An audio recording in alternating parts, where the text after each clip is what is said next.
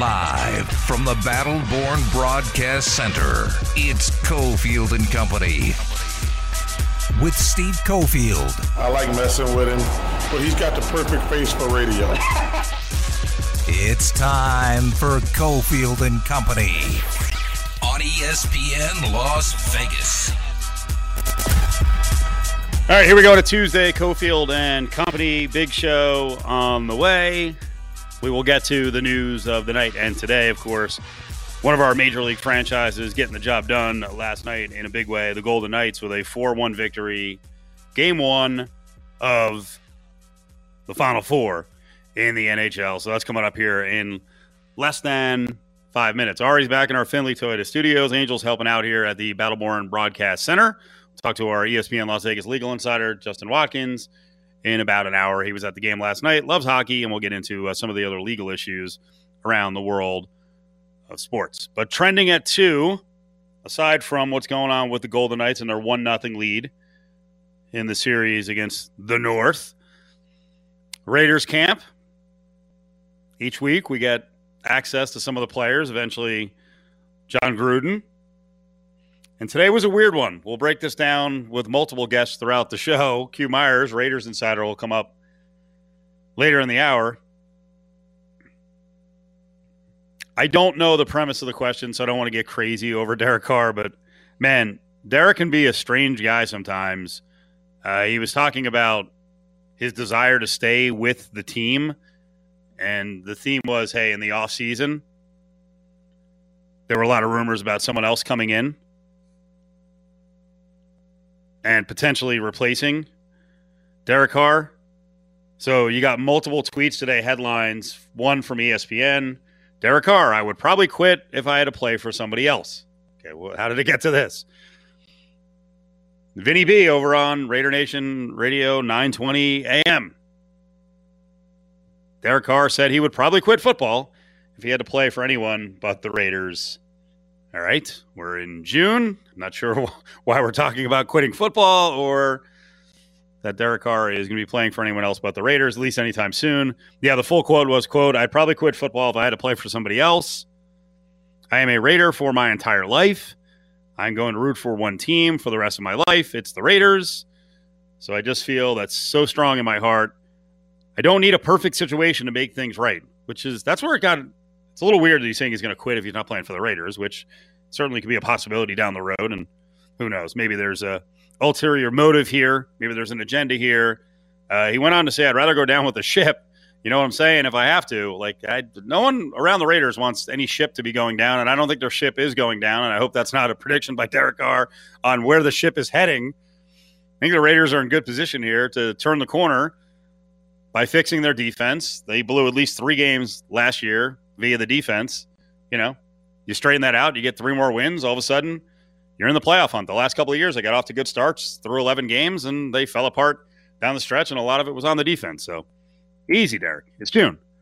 Easy. No need to be talking about quitting if you're not on the Raiders or that you're willing to go down with the ship. Hopefully, the ship ain't going down. Uh, other news trending at 2 o'clock. Great story today on ESPN.com by uh, Michael Rothstein.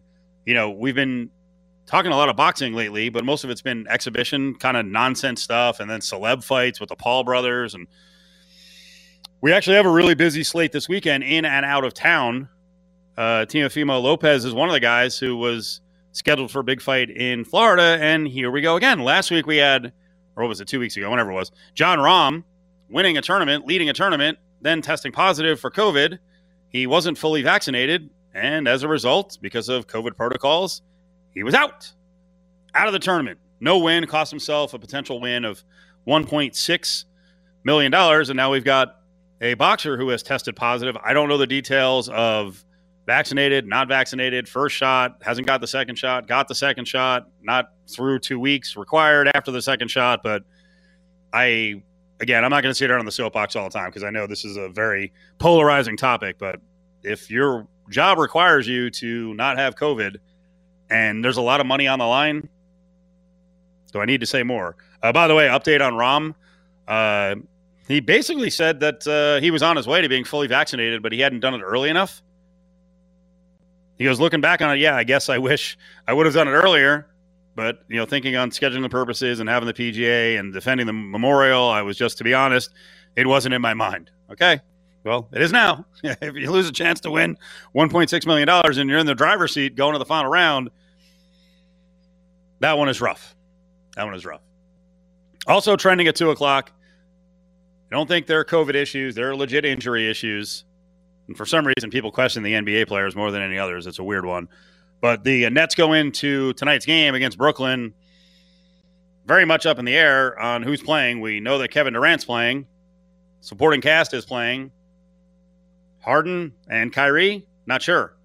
Uh, earlier today, Woj said Harden upgraded from out to doubtful, which doubtful is usually not good.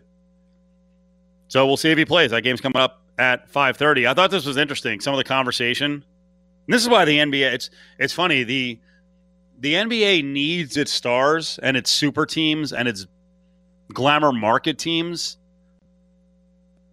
That kind of encompasses everyone. Like Giannis is not in a glamour market, but he's a superstar. They need those guys to be making news in the playoffs. Otherwise, the talking head shows that do so much NBA talk that you know push the NBA pretty hard, and I, I don't mind it. Um, but they need those kind of low hanging fruit topics to latch onto. I thought this one was real interesting. Uh, see if you get what Emmanuel Acho was saying here on FS1 as he's pointing to KD having pressure on him because he can do something that lots of others have not. And he can really prove how good he is. Kevin Durant can prove to me that he's the best player for this clear, concise reason. Put LeBron James in this situation on the Nets without Kyrie, without James Harden. I don't believe he beats the Bucks. Put Steph Curry in this situation with uh, in Kevin Durant's place without Kyrie, without James Harden. I don't believe he beats the Bucks. Put Luka in Kevin Durant's place without Kyrie, without James Harden. I don't believe he beats the Bucks. Hmm. I think that Kevin Durant would thus be the only player in the NBA who could have done this. Okay. All right. I'm not so sure what those guys would do with the cast of the Nets without the other two members of a big three. Uh, I think LeBron in his prime would have a chance. I think KD has a chance, but we're all waiting on to see uh, what the status is of of both of the guys, the other members of the big three on the Nets, and see if they'll they'll play. So, no such problems right now, right? Knock on wood. No major injuries. Don't need them. Don't need it to be part of any of the series the rest of the way. Montreal's a little bit beat up. Not sure if it would have mattered last night, but wow. That was a weird showing, wasn't it? It was frenzied to start if you're a Golden Knights fan because Montreal came out their hair on fire, played really well early on. Fleury and the defense withstood the charge, and then the Knights started to settle in, and then you see why the Knights were one of the five best teams in hockey on offense, one of the five best teams, if not the best team in hockey on defense. Like Montreal, I don't know if it was an adrenaline dump. I don't know what happened, but man, the Knights held up for those first 10 minutes. Some will say they got dominated the entire first period. I thought they kind of settled in in the second half of the first period. And then they started playing VGK hockey, and Montreal really had nothing. Uh, I didn't think Montreal was very dangerous after the beginning of the game and then the very end of the game when they pulled Carey Price. Uh, you heard the announcer say repeatedly, Micheletti and Forslund, that Montreal is just getting swarmed. They can't do anything. It's just wave after wave after wave. And the, the line depth of the Knights was just absolutely killing them. Uh, and then meanwhile, the other way, the forechecking, the passing, the attacking, again, you look up if you're a Montreal defender and you're like, they just won't stop coming. Uh, but let's talk about those first 10 minutes because it was gigantic. Uh, Fleury actually talked about uh, what Montreal showed him at the beginning of the game and then how they settled down. I thought Montreal came out pretty strong, right? They skated well and put a lot of pucks to the net, but uh, we hung in there. And uh, I think the way that we came out in the second and third, uh, we had the pocket out, we controlled the play a lot. Uh, we didn't give him much, and also I think there was, a, was back to our, our game plan, and it worked out pretty good. There you go. Back to the game plan, right? Back to the game plan. Uh, Alex Tuch had a good game. Uh, he did give kudos to Fleury, as uh, most of the guys on the team did, as he was also on NBC. These cuts courtesy of NBC. And uh, Tuch said, "Hey, Fleury got the job done for us. Without him, who knows?" Whenever we have a slow start, he's uh, he's got a hot start. It feels like so he he was able to keep us in there and allow us to get our legs from underneath us and allow us to start pressing forward. So he's been playing on his head, honestly, and uh, it's been unbelievable to see. He's what, 36 years old and still one of, if not the best goaltender in the league right now. So it's unbelievable to see. And I mean, besides his gameplay uh, in the locker room, he's just one of the greatest guys I've ever played with and ever been around. Wow, that's some lofty praise, right? Awesome. Uh, these goal calls are tremendous. I'm just going to go through them real quick and kind of give you my take on each one of them. Um, first off, the, the theme of the game was the continued production, the increased production from the guys on defense. And I think in this series, we may see them have uh, a real big set of games here, whether it goes four, five, six, or seven. Uh, they look comfortable last night. They didn't look like they were real worried about the counterattack from Montreal.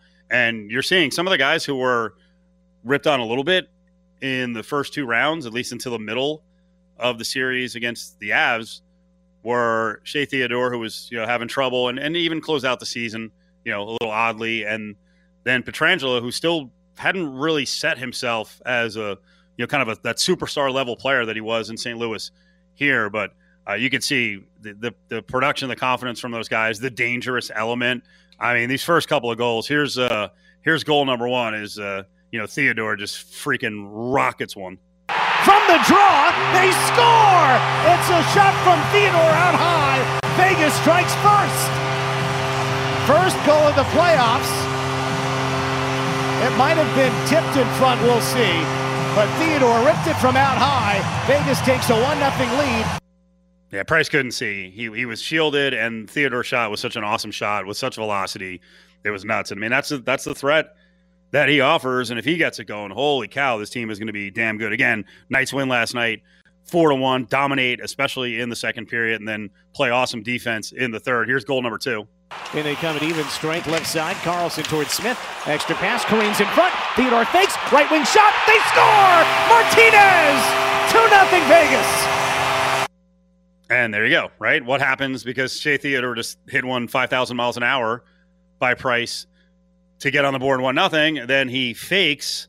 It actually works on an awesome goaltender in Price. And then Alec Martinez has been, what an addition Alec Martinez has been. Obviously, the defensive exploits, pure defense and blocking shots, the leading shot blocker in all the NHL. But man, when he gets an opportunity, um, he freaking he, he nailed that one.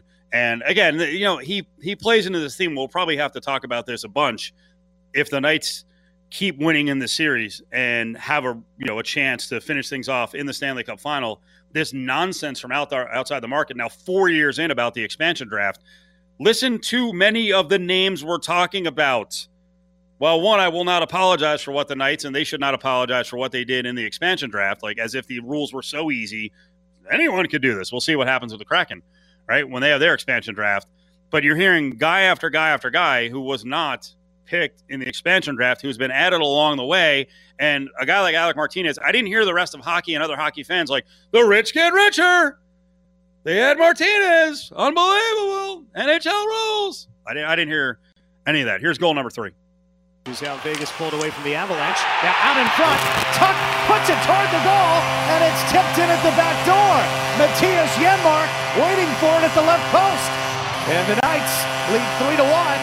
Seven minutes to go, second period.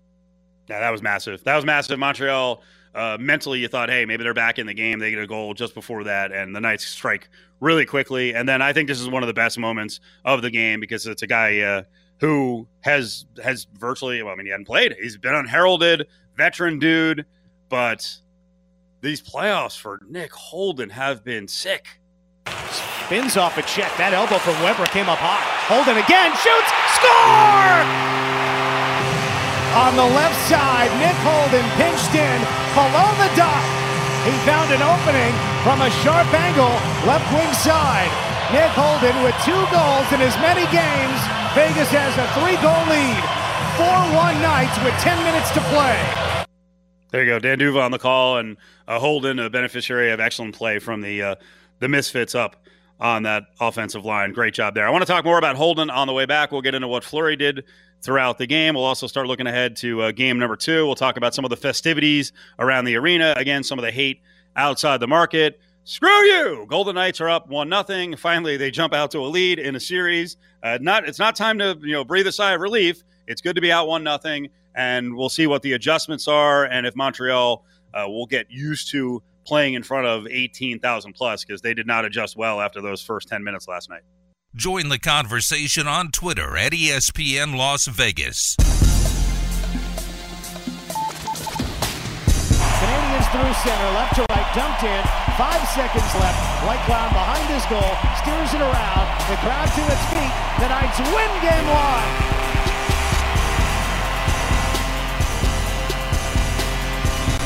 The final score Golden Knights 4, Canadians 1, and a lead in the Stanley Cup semifinals. Now, back to Cofield and Company, live from the Battleborn Broadcast Center on ESPN Las Vegas.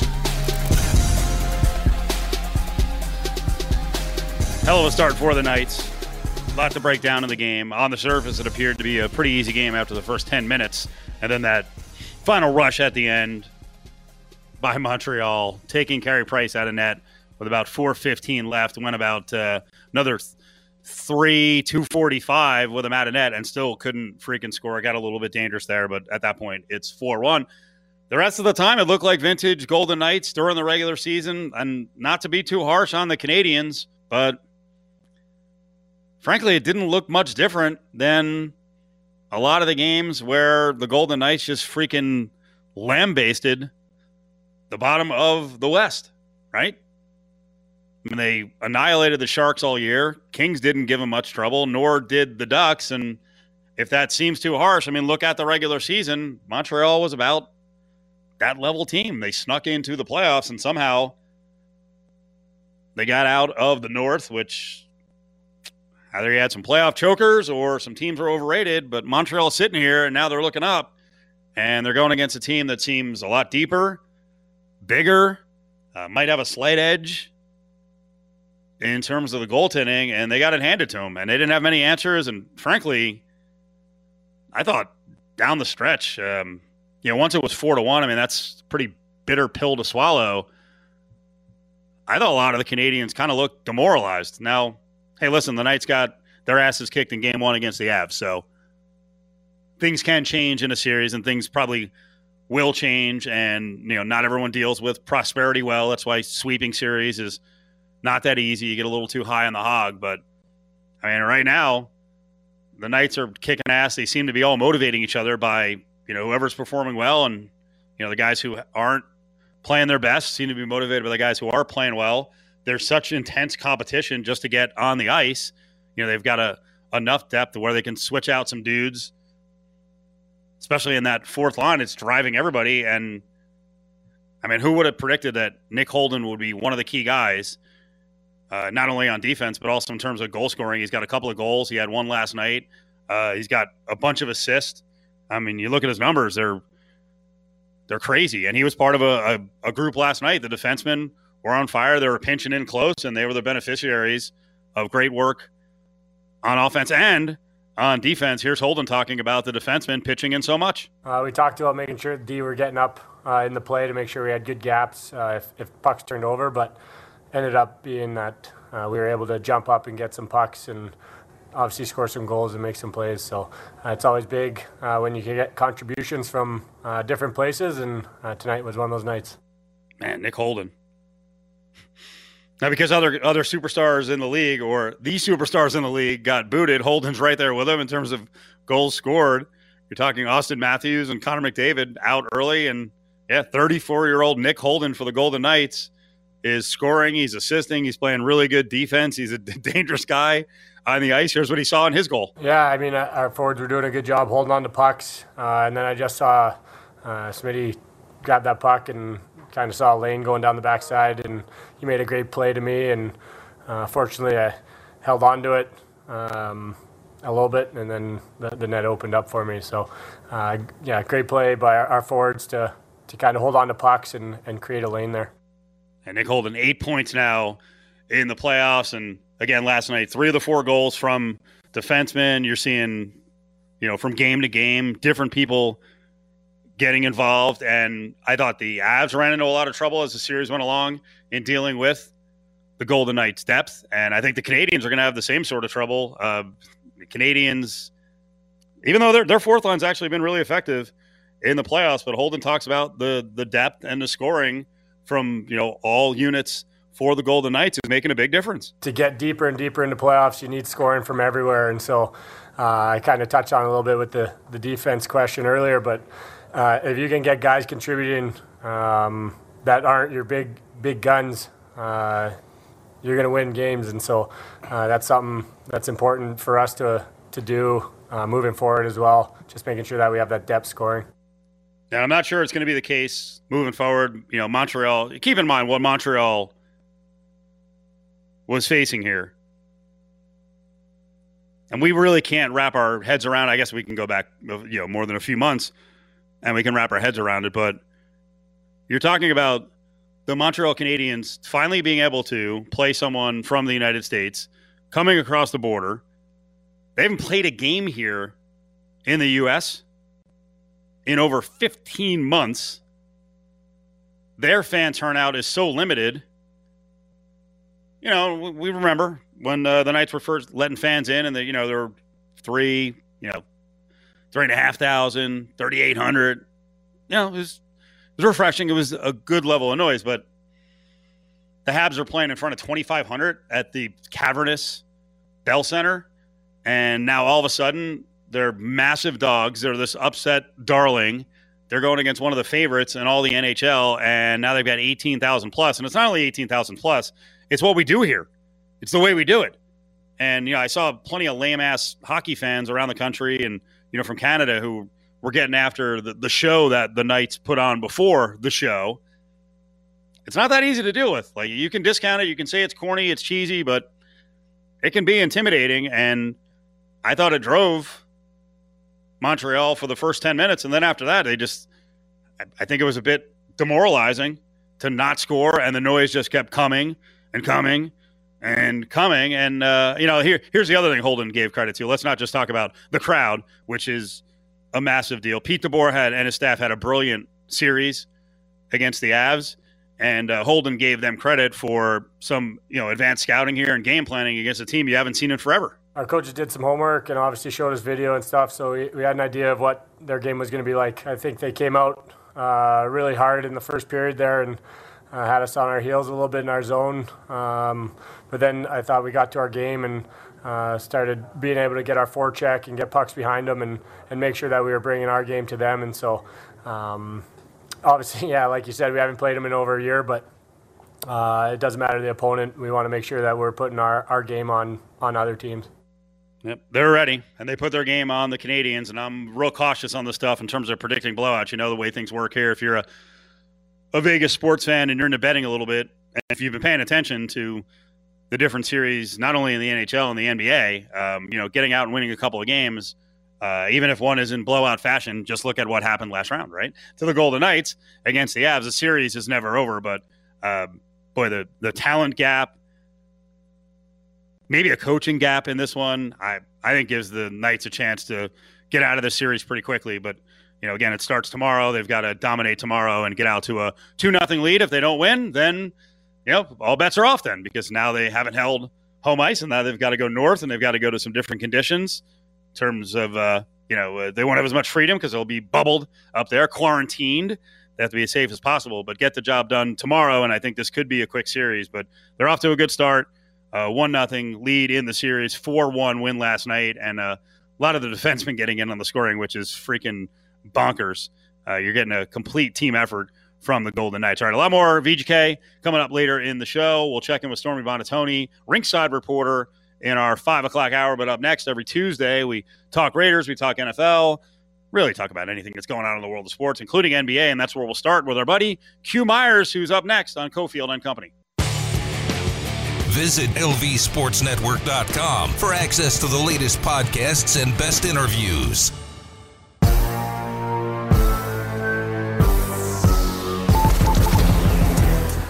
Listening to Cofield and Company on ESPN Las Vegas. It's Tuesday. That means we check in with Q Myers and Waco, Locked On Raiders podcast. And we're actually going to start off today, uh, before we get to all the Raider stuff, talking about some NBA as we get the uh, lead in to the Nets and the Bucks tonight. And this series is crazy, Q, because it's been so up and down, and the injuries are such a big part of it. Where it looked like the Nets were going to freaking steamroll the Bucks, and all of a sudden now you're like, can the Nets survive?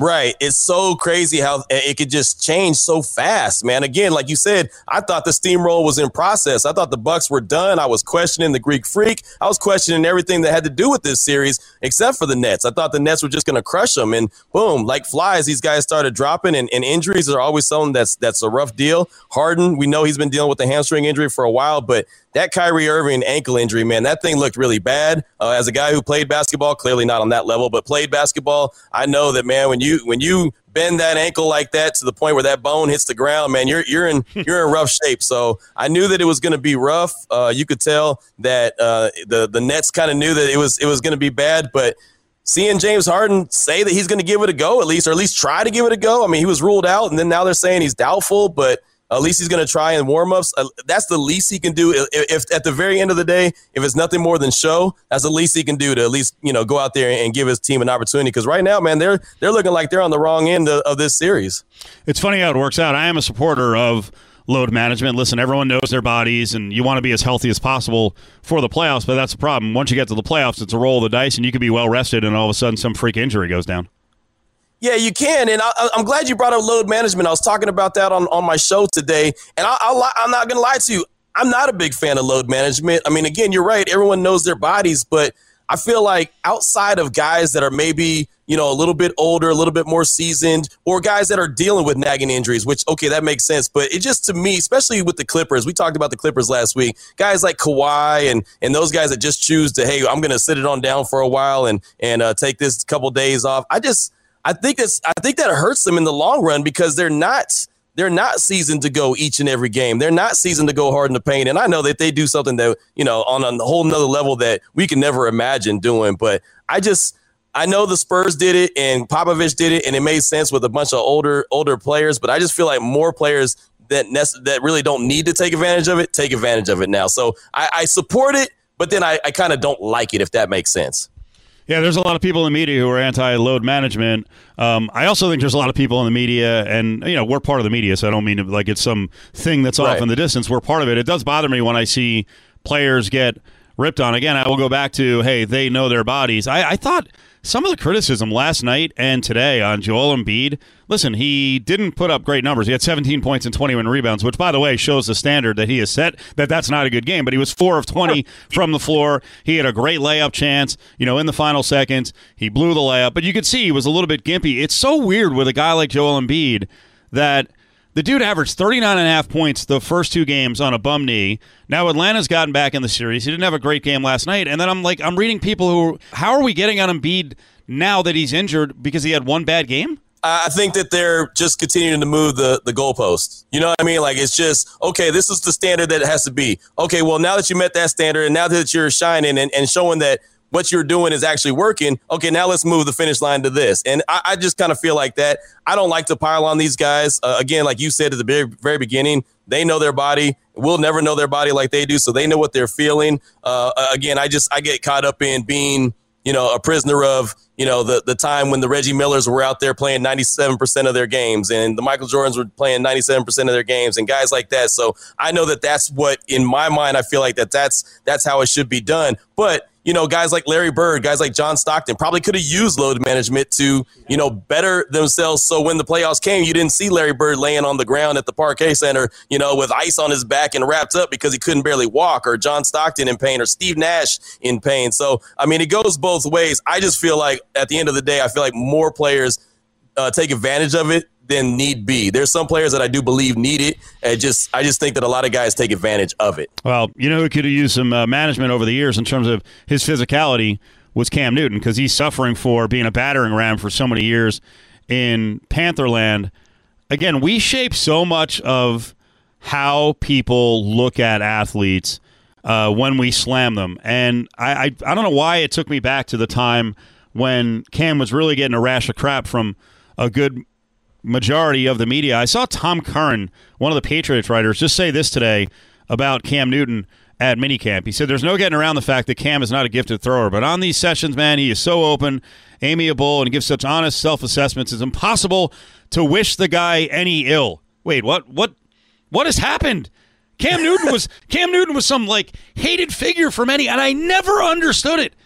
I never understood it. He the guy is overly passionate. He's a sore right. loser. He loves playing football. And for the longest time, he got a bad rap. And it's like, oh, now that he's in a major market in the Northeast, we're all cool with Cam. Like, we should have all been cool with Cam when he was busting his ass years ago. Yeah, I agree 100%. When he was in Carolina doing his thing, I was a big Cam Newton supporter, uh, loved what he was able to do. But, I mean, let's be honest about the situation. He's a big, tall, strong, black guy playing quarterback and is very passionate, like you mentioned uh, was celebrating, with dance when he scores a touchdown. And what was the first thing you heard, especially from older media? Act like you've been there before. Don't do that. But what did he do? He went out there and he gave footballs to the kids. Every fan there in Carolina loved him to death. His smile is infectious you know, you can't help but to be a fan of his when you see him smile and just go out there and enjoy playing the game. There's something to be said about people that enjoy doing what they do. And, you know, you can take yourself really, really seriously and you can really be that cut, cutthroat, kind of edgy type guy because it's got to be your way and you've got to go out there and, and perfect what you're trying to do. And some quarterbacks in the league are like that. And then there's guys like Cam Newton that go out there and have fun. I hate the fact that he got injured and was so banged up following Super Bowl 50. You know, when when he was the league MVP, I thought Cam had an opportunity to go on a run for about four, five, six years where he was just about the face of the NFL and kind of changed the way that the, the the game was looked at and the, the position was looked at. Again, Cam has done a lot of things that weren't done before him, you know? And so I, I, will always appreciate Cam Newton. I just hate that, unfortunately, like so many athletes, he has been a victim of not necessarily father time, but just injuries and injuries and injuries. They piled up on him and has changed who he is as far as production wise, but still, man, just out of respect for him, love the guy Cam Newton. Just wish we saw that MVP caliber player uh, like like we did back when they they had Super Bowl Fifty and they lost to Denver. Q Myers, one of our football insiders, Locked On Raiders podcast is up on Cofield and Company here on this Tuesday. Let's stick with quarterbacks. Uh, this one from Raiders camp yesterday. Listen, I, I like Derek Carr. I do think there are times that he tries too hard, and there's stuff like you don't need to say. Maybe you can correct me on this. Maybe this is just team building, and he's bonding with his guys. Uh, but he was reacting to again some of the rumors about other quarterbacks coming here, here and him going bye bye. Carr told uh, ESPN.com, "I want to do it here. I probably would quit football if I had to play anywhere else." Derek, come on. Uh, I'd rather go down with the ship if I had to. I mean, it's something that he said he said before that he always wants to be a Raider. He was a Raider fan growing up, yeah. and that's awesome. I think that you know he's put him putting it out there and just kind of reiterating it. What it did is make uh, Raiders Twitter get all excited and fired up and say, "How could you not root for Derek Carr? Look at this guy. He always wants." You know, it, it, was almost like it wasn't really a rallying cry for the fan or for the for the team. It was more like a rallying cry for the fan base and, and to get uh, more of the fans, especially on Twitter, which I consider to be a cesspool at times, just to be all fired up and all you know have his back. And that's my quarterback, almost a to type moment. You know, that's my quarterback, and and that's Derek Carr. And how could you ever root against him? And look, I like Derek Carr too. Do I think there's things he can improve on? Absolutely. Do I think the Raiders could win with them? Absolutely. But I mean, like you said, all players eventually, unless they cut their career short, normally play on other teams. You know, I mean, we're talking about great quarterbacks right now, like Aaron Rodgers could possibly be somewhere else. I mean, we, we've seen other quarterbacks move. I mean, it just it's just the nature of the beast. That's what the NFL is. It's not for long. Uh, you're the the darling of the team for a while, then all of a sudden you're on the outside looking in. And so uh, I, I, do respect the fact that he wants to be there and get this thing turned around. Uh, I think that's what is expected. Also, I'll point out he's coming up on a contract pretty soon as well. You know, so he's also kind of sending a message to the team: Hey guys, I'm here. It's been really bad. We're trying to get over this hump. Uh, I'm in year, you know, seven, going into year eight. Uh, four years now with Jon Gruden. I'm only getting better. Let's go ahead and hammer this thing out sooner rather than later. And so uh, I think he sent most uh, uh multiple messages. I'll tell you this: Derek Carr doesn't do anything without knowing what it means. You know, he's he's a very calculated dude as well. This one's interesting. Uh, I don't know if you saw the story in the local paper, but. Uh, Money Mark Davis, as I'm calling him now, because you know he's got his place up in the summit, and Man, he's cashing in big time. Did you see the story that uh, he's doing a six hundred eighty-eight thousand dollar renovation of the owner suite at the Al, which he hasn't really been in yet for any games. I want.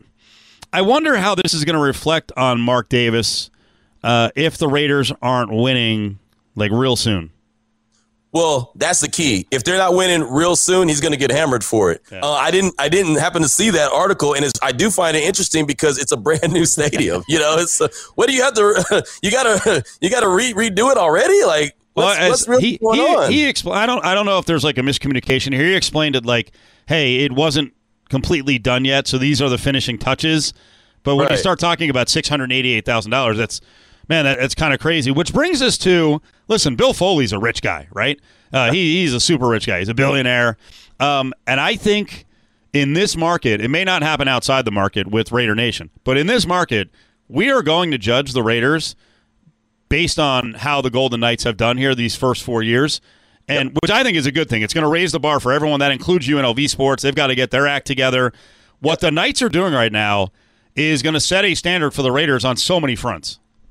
What the Knights are doing is incredible incredible. I love watching it from a distance. I really do. Uh, that's a team that literally, like their name says, born, born in Vegas. I mean, that's Vegas's team. That's homegrown right there. Uh, the Las Vegas Golden Knights. And yeah, I think so. And I've been saying that for a while. And I thought that 2020 was a year that the Raiders needed to make the playoffs. And, and for that exact reason, because the Vegas Golden Knights went into the market landed in Vegas and went to the Stanley Cup Finals. You know what I mean? So Vegas is an it's funny to say this, used to having winners because we talk about Vegas on the outside. It's like Vegas never loses. you know what I mean? Like if you go to Vegas enough, you're going to lose and Vegas is going to win. But just to see that that this is a, a, a, winning organization, I think it does make the Raiders have to step their game up because they get a ton of support there at the T-Mobile Arena. I mean, they are they are showing out right there with the Golden Knights, and I mean the fans. I just I love watching the pregame. I love watching how fired up the fan base gets, and I can reach out to anybody a certain time right before the the Vegas Golden Knights play. And it's like, oh, Q, hey, uh, I'll hit you after the game, man. The Golden Knights are coming on. I mean, it's like even my mom, who's not a hockey person,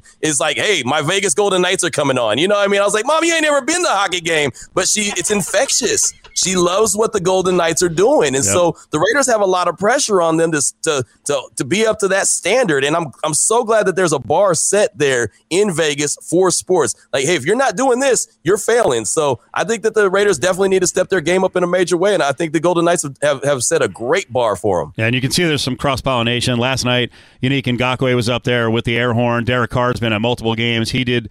The air horn as well. And listen, I don't think there's going to be a problem for the Raiders, but the Knights have also sort of broken the mold around hockey, which is a stuffy sport. Unfortunately, I think it appeals to um, you know one uh, demographic in terms of a fan base. I don't think they have enough young fans. You know, they were they were losing last week in the Islanders Bruins series to freaking women's softball on ESPN. Uh, and it's funny. Then last night, you know, I see the the Open and the horn and you know you know swords and all the stuff that the Knights like to do in their Open, and people outside the market are like, "This is cheesy. I hate them. It's obnoxious." Like for hockey fans, man, you you guys got to cast a wider net and get different fans involved. Yeah. But but that all said, that entertainment element of the Knights games, where I'm telling you, it is there is sound constantly going at you. Yeah, I don't think the Raiders are going to have any problem matching that. I think the Raiders are going to be freaking lunatics on game days. I can't wait. I really can't. And that's what I'm excited about. And it's funny, we've had a couple people call in on the Locked On Raiders podcast. I got a voicemail line and they've been calling in and saying what the Golden Knights are doing. And then they even reference like what the Minnesota Vikings do when they, they blow the big horn and everything, but it gets the crowd ramped up. It's like, hey, the, the Raiders got to do something like that. Well, I'll tell you what, if the Raiders are winning – and the Raiders are a team that's really, really a dangerous team. I can tell you from times at the Coliseum, you get that crowd start chanting Raiders. I can imagine that place in a dome.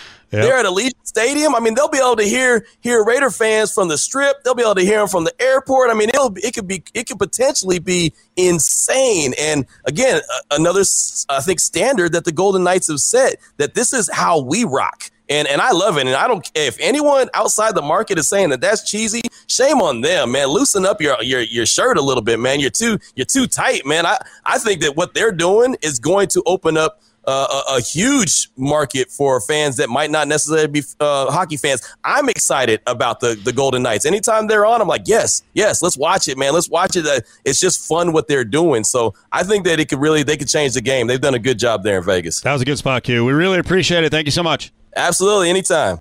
That's one of the best spots of the week on Cofield and Company. Q Myers from Locked On Raiders podcast, and he does local sports talk radio in Waco, Northern California, guys. So long time Raiders guy. His spot on Tuesdays is brought to you by Nova Home Loans. 877 700 Nova is the number. You know, May was Military Appreciation Month. Well, Nova Home Loans has decided to make this Military Appreciation Year. Moving forward, Nova Home Loans is going to offer to waive their lender processing fee on all VA loans throughout the month. So that means it's an unbelievable opportunity for veterans and active duty military the rest of 2021 to refinance their existing loan or purchase a home today. I mean, you got record low interest rates and now no processing fees. So get in, give them a call, tell them Cofield sent you. 877 700 Nova. It's Nova Home Loans, 877 700 Nova. Join the conversation on Twitter at Cofield and Co. Hanging at the Battleborn Broadcast Center. It's Cofield and Company. 11 and 12, 364 1100, 364 1100. This is a chance to qualify, a chance to qualify. You can qualify for tickets to the game tomorrow night. Golden Knights in Montreal. Yep, without warning. This is what happens. You got to listen all the time to Cofield and Company. We will just drop it on you. A chance to win some tickets to the uh, Final Four game tomorrow, game number two. Golden Knights and the Canadiens. Uh, what you will get for qualifying 364 1100, caller 11 and 12, 364 1100. What you do get is a Golden Knights hat. You will also get a two foot sub from Port of Subs. You call in now, and you are qualified for a chance to win tickets to tomorrow's big game at the Fortress, the Golden Knights and Montreal going at it uh, at T Mobile. I already called it the Fortress at T Mobile. Uh, make sure you download the free Port of Subs app and order ahead for lunch or dinner from Port of Subs. Caller 11 and 12, you are the big winners and potential qualifier. Well, you are a qualifier, potential winner of the tickets. 364 1100. Uh, lots of NBA to get to as we've got a uh, 5:30 start with Brooklyn and the Bucks going at it. We're going to be tracking what's happening on the other side of the bracket in the Stanley Cup semis, as you've got the Islanders out to a, a one nothing lead against the Lightning. And amazingly, the Lightning have gone from uh, what about ten days ago, the favorite to win the Stanley Cup. They're down one nothing. Yeah, it's on home ice. They're down one nothing in the series, and you can now get Tampa at three to one, defending champ, to win the Stanley Cup. So I took a look at that today. Uh, speaking of gambling, our buddy Charles Barkley, who loves Vegas and you know talks all the time about gambling, whether it's a real or you know tie-ins with the partnerships now with TNT. Chuck gives us something almost every day. A lot of it's funny. Like last night, it's must watch. Uh, after the Golden Knights game, you know, I watched some of the post game on NBC, and then I flip over to see what was going on at the end of the uh, Clippers and the Jazz, and watch what Shaq and Kenny and Ernie and Chuck had to say. And in no way have I thought that Barkley has been neutered in some ways, although he was throwing out some lame thing about Joel Embiid last night about how to approach things when you're hurt and how to be a decoy. And so maybe I wasn't onto it. He actually did a radio show in DC and said he's only going to work two more years because you you can't have fun nowadays without these jackasses trying to get you canceled. So now Charles Barkley is feeling the pressure of cancel culture, which is one of the most overused terms in the American lexicon. Cut it out. He says, just having fun talking about sports. I'm trying to hang on for another couple of years until I'm 60, and then they can kiss my ass. I'm only working until 60. I already told them that. We can't even have fun anymore. They, they look like they're having plenty of fun, and it doesn't look like they're being censored at all. We've had fun all these years, and now all of a sudden, the last year and a half, everybody's trying to get everybody fired, and it really sucks. Chuck, you're going to be okay. Uh, there, the line is so far out there for Charles Barkley. My God, we have all these old time NBA players questioning the toughness of the current NBA players. You can't handle a little talking to from management? Chuck, come on. You're our idol in broadcasting. You don't care. You're not a role model. Now you're going to sit here and whine about being canceled? Cut it out. Just do what you do. My God. The bosses just have to say something. They have bosses too. They're not going to fire you. Cut it out. Yeah, he said, uh, he goes, a lot of our bosses are cowards. He said, uh, you know, his jokes about San Antonio and the women of San Antonio, which, by the way, wasn't really that funny. Anyway, uh, now he can't do that anymore. You can do it, Chuck. Here's a little kick in the uh, kick in the ass. Toughen up. You can do it. You're not going to get fired. Plus, what do you have to lose? You're freaking worth tens of millions of dollars. Fight the fight for us, Chuck. Come on, please. On the way back, we've got uh, the three coming at you. A couple of big headlines, including what's going to happen for much of the Olympic coverage, as it looks like uh, a UNLV guy is going to be involved in the broadcast.